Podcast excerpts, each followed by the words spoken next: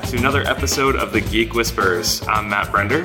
And I'm Amy Lewis. And I'm John Mark Troyer. And we are still hanging out at SpiceWorld 2015 in Austin, Texas. And we are full of delicious barbecue that only the way Texas can do. John might be a little bit more full than others.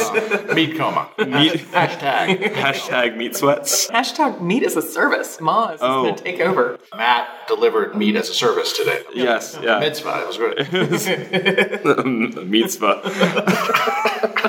well, well, this has already digressed. So before it gets any deeper down the dungeon of food jokes, we're happy to be here with one of the real Spiceworks users and uh, a popular member of the community. Would you mind introducing yourself to the crowd? Sure. All right, my name is Glenn Pitchford. I am IT director for a small nonprofit healthcare organization doing mental health and substance abuse. And my favorite saying is, we cure all we can and hire the rest.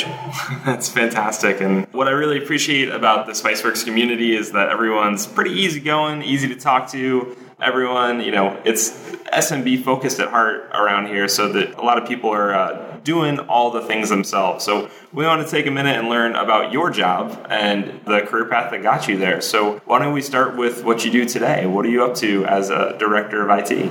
Well, I'm very fortunate. I have a team of about four folks who work for me. They do all of the real work. my job is to remove the barriers for them so that they can do that work. Often it's it's a bit political. As IT director, I'm in management meetings, etc. But also just make sure they have the training, the tools that they need to do the job. So, is, is management what you always wanted to do, or did this kind of happen by accident? It it was mostly by accident. I started out uh, with a, a degree in programming, and, and my true love is programming. Give me a blank screen and a problem. And- and That's a great That's line. perfect for me. Oh, man after my own heart. Uh, unfortunately, these days I am. They've turned me into a bit of a bureaucrat. I do a lot of time in management meetings in in house, as well as uh, coming here to Austin to meet with state agencies that finance us and things like that. But I, I keep my, my hands dirty in the, the hardware as well. Great, great. So, what what keeps you active in the community as a whole? I mean, you're you're at the director level. You're dealing with the bureaucracy of the the role to some degree. Also, want to dig into that because there seems to be a dissonance between what you love and what you do sometimes. And if you don't mind, I want to know more about that. But before we get there, what keeps you digging into this community of, of Spiceworks itself? I, I think it's the relationships. I've been fortunate enough to be involved for uh, over eight years. I'm Oh my goodness! I'm one of the five or six folks who've been to all eight SpiceWorlds uh, here. Oh, wow. That's cool. Uh, and the company is fantastic. Don't tell my boss this, but it's the only one that could drag me away from my current job. And I would volunteer to be their janitor. uh, the corporate culture is fantastic, and it spreads to the community. But this is like coming to a family reunion. Really? That's special. I mean, that resonates with us. We've been part of the virtualization community for years, and we call it a reunion whenever we go back there. It's great to see that that community is just as strong for you here. So, what brought you into the community at first? What got you into this? It was the product, not the company at first. It was the, the help desk tool, the inventory. And then as they rolled out the community, and, and I started at first uh, asking the difficult questions and getting help, and then realizing that there were some not so difficult questions that I could chime in on, et cetera. and uh, Humble and beginnings. From there. Right, right. How, how do you, over the eight years, how do you feel like being part of the community has affected your job performance and your career? I think it's uh, it's given me a chance to be exposed to technology that may not be in my rack at the office immediately, but is uh, something that I can consider down the road. For example, uh, we're looking at a server refresh, and I'm really getting interested in some of the hyper-converged technology I'm seeing from some of the vendors. Understand. Uh, it, it's, it makes sense for where we are. We're a small company. We don't have the silo of one person doing one thing and someone else dedicated to VMware, et cetera, et cetera. And so something like that is a solution that I wouldn't have had that much exposure to if I hadn't either been to this conference or even before that, seen some of the, the product literature and, and the, the webinars and things like that that come out from the vendors. And how much of that comes from the trust that you've built with the relationship of the Spiceworks community? I say that because I'm sure you get emails from 95% of these vendors. You just might not pay attention to them as closely as as you get the opportunity to see other people actually using it. So tell me a little about that. You're right. There is a matter of trust there. It's, it's not uh, 100%. If Spiceworks recommends it, I'm writing a check. Yeah, sure. But uh, the Spiceworks partners are on the top of my short list. Mm-hmm. Uh, if I find another partner that uh, has a really great product and, and I'm going to buy it, one of my conversations with the salesperson will be, and you need to get yourself on Spiceworks because it's an awesome place to be as a vendor and uh, it'll get more attention than what you've got right now. Huh. So, so I'm pushing the vendors in that direction. That's a great, it's a great chain there. And I love this concept of constant education because it may be looping back into what Matt was going to dig into a little bit, where sometimes when we have to put our manager hat on, we don't get to be our individual contributor selves, and we have to kind of maintain that. Is the community a way to dig into that that inner geek and, and get back to the the screen and the prompt a little bit? Do you do you feel more connected with technology through the community and being here? Get to put the director hat down? Oh, absolutely. I uh, I find that my posts are about evenly split between wisecracks. and, and we call that rapport building. uh, and the other half is is seeking out those interesting tickets or questions that intrigue me. Sometimes someone will ask about a, a PowerShell script they're having trouble with, and I don't have a clue, but it intrigues me, and so I'll go out and research it and poke together some some commands, yeah. and then you know post a solution to help them out and as a chance to learn a little bit more. Uh, I tend to learn by doing because I don't have time to sit down and go to a week long boot camp or something. Glenn, how did you get started in tech and in IT? I was fortunate. Uh, I grew up reading sci fi and uh, also grew up on or, or, was on the debate team in high school. That was legalized arguing. that was fantastic. I'm going to so, high five Glenn because I'm a I'm a seven year veteran myself of excellent. the debate. Yeah. So I thought about law school, and then I thought I do not want to go to school that long. oh, so yeah. my second choice was IT because I'd grown up reading about you know Isaac Asimov and the robots and things like that.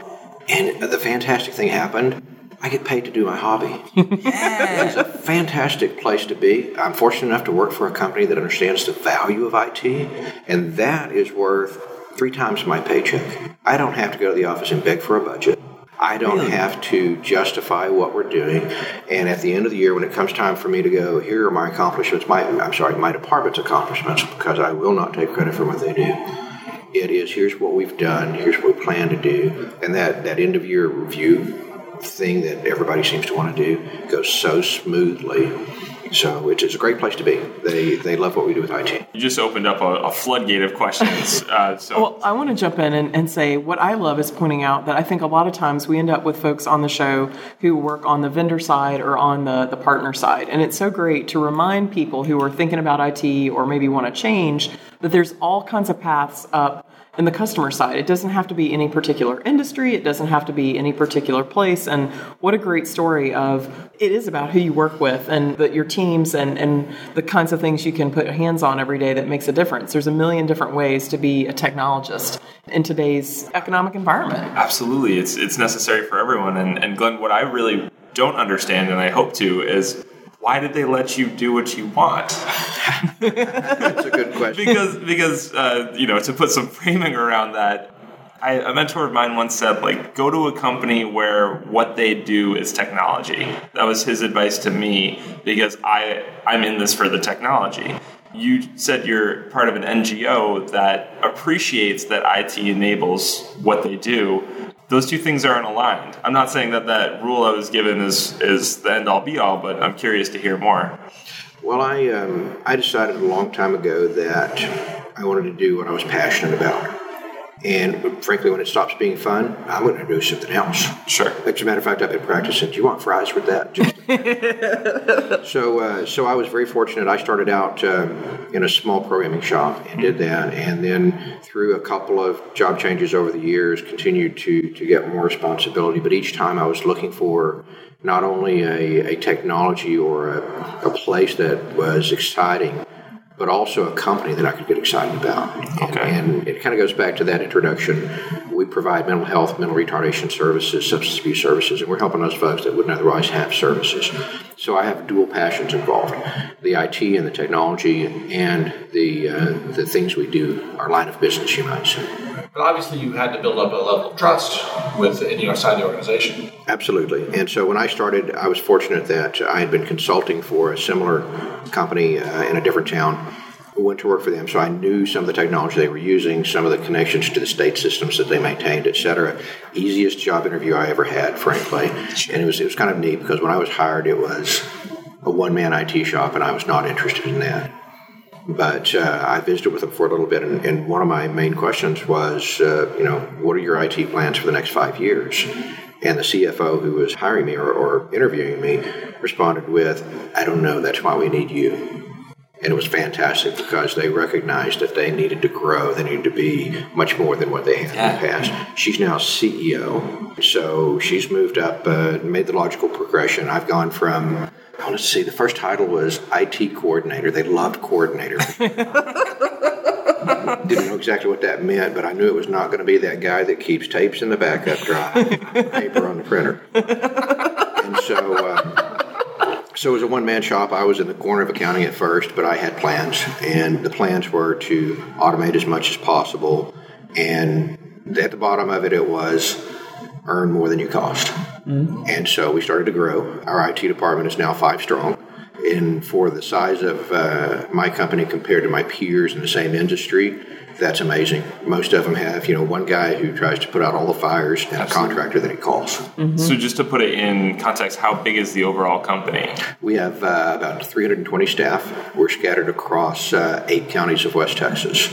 We go all the way down into the Big Bend area, uh, which is a great road trip, but uh, not something you want to do very often. So I'm fortunate to have a great group of folks working for me that handle the details, and that's given me the chance to do what you re- referred to earlier, which is uh, move into more of a leadership and management role. And, and that's another area that really intrigues me. If I ever decide to go back and get that master's degree, it's going to be in IT management or IT leadership. As you do mentor your staff and as you mentor people on the Spiceworks forums, what advice do you have for them? And do you, do you feel like the, to get, you know, if career advice and, and advancement advice, and has that changed since uh, you started in IT?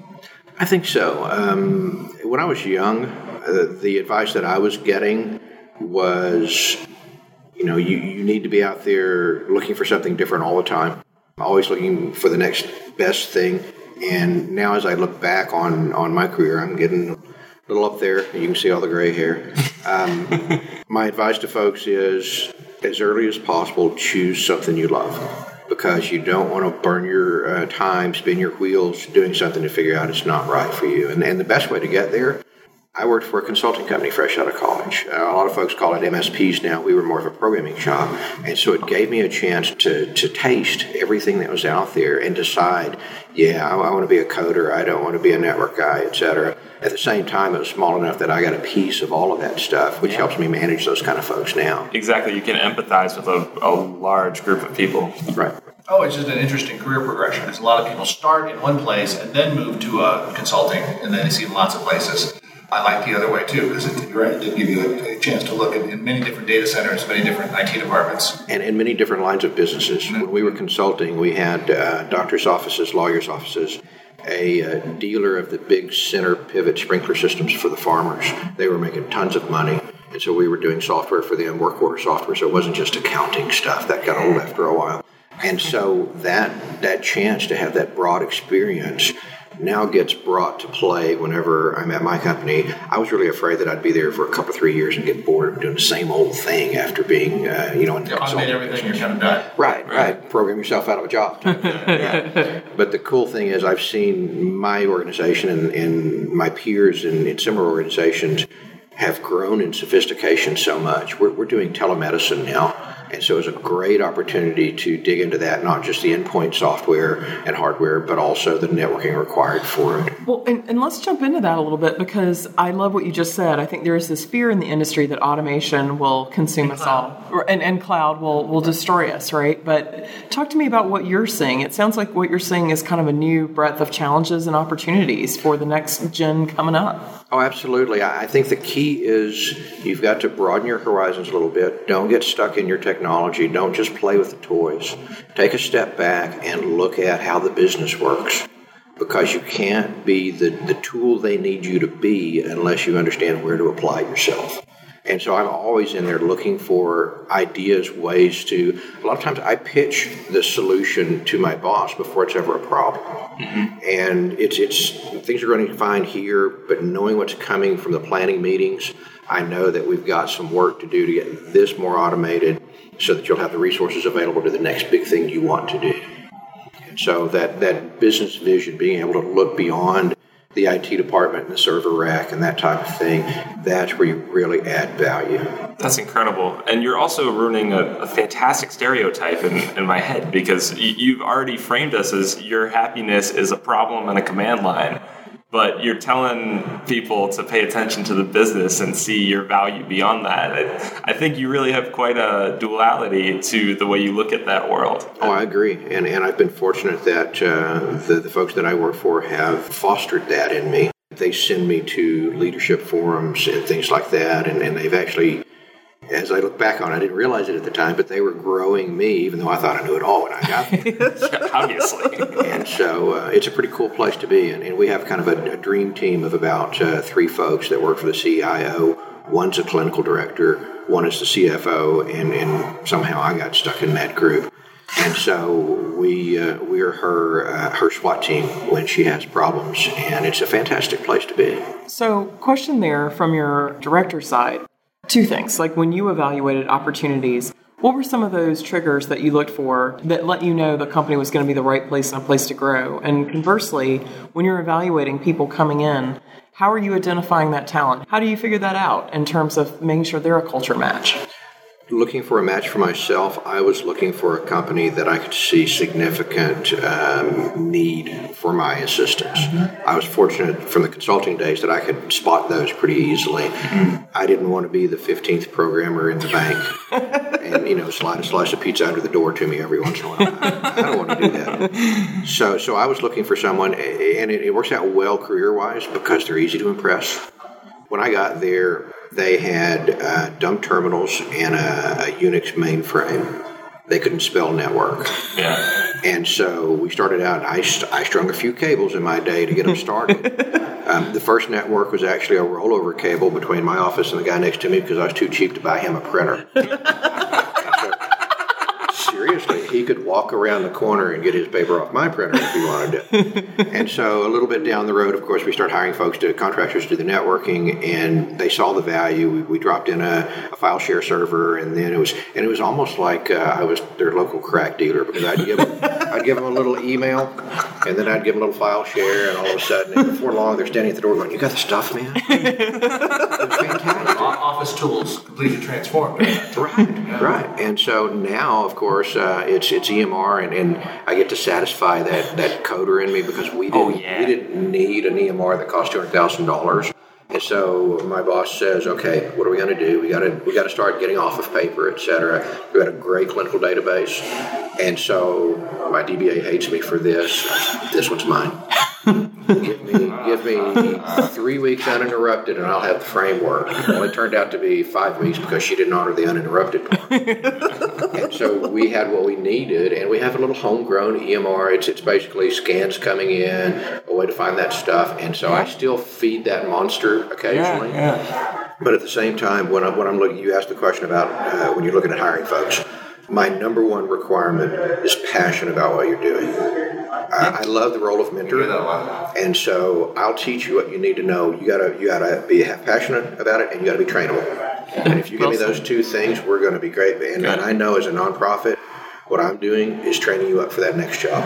I see it all the time. My folks come in, they spend four or five years with me if I'm lucky, and then the last one, my network admin, moved to San Antonio to go for an MSP, and it was a perfect transition for him. He learned everything he could with us. He knew that the only way he was moving up in my organization is if he ran over me with a bus. and so, uh, and it's I, natural. I, I, love it for him. He's got a great thing going, and so that's my role to some extent as I train him up for everybody else. Glenn, I, from from your mouth to every manager's ears, for for all sakes. I mean, you just I, I love love the passion that you bring to the role and also the realism that it's not just about you, it's about the system you're in, it's about the individuals and what system they're in. Um, and the business, yeah, yeah, the business itself is is humongous. It's it's kind of the reason you're there, and we, we seem to forget that in IT, or or you know we we're staring at the bark of the tree instead of even the tree or the forest. The nerds. The nerds. The nerds. So, well, I feel like you've answered this to some extent, but if you can give one more tip of advice, we're a very positive podcast, but we always like to say if you had one thing in your career that you could warn a mentee not to do ever, ever again and save them from that mistake, what would be that one thing? Don't ever do this. Don't ever decide to go into business with a friend. oh, that's a good one. We won't go too far down that road. That's um, fine. And if you do decide to be your own business person down the road, realize it's a roller coaster ride. Um, you know, you, you're you're up there producing and billing, and you finish that, and you look around and go, "Oh, now what am I going to do?"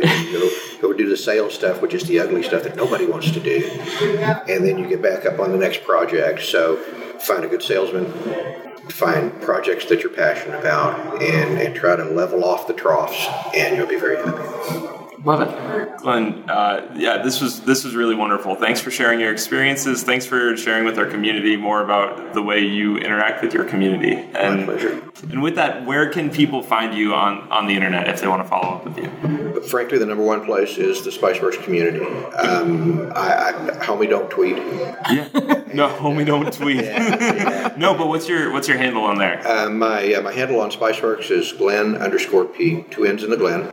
I'm afraid I'm fairly well known around here. Infamous is probably the better way to say it since I've been with them for so long. No, that's that's a great threat uh, that your infamy will live on in that community. All right, thanks again. This has been a great episode of the Geek Whisperers. We're out. You've been listening to the Geek Whisperers podcast, where we bring social media and community to enterprise IT.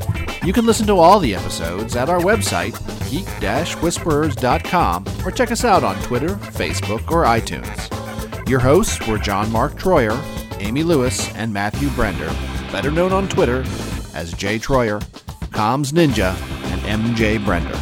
See you next week.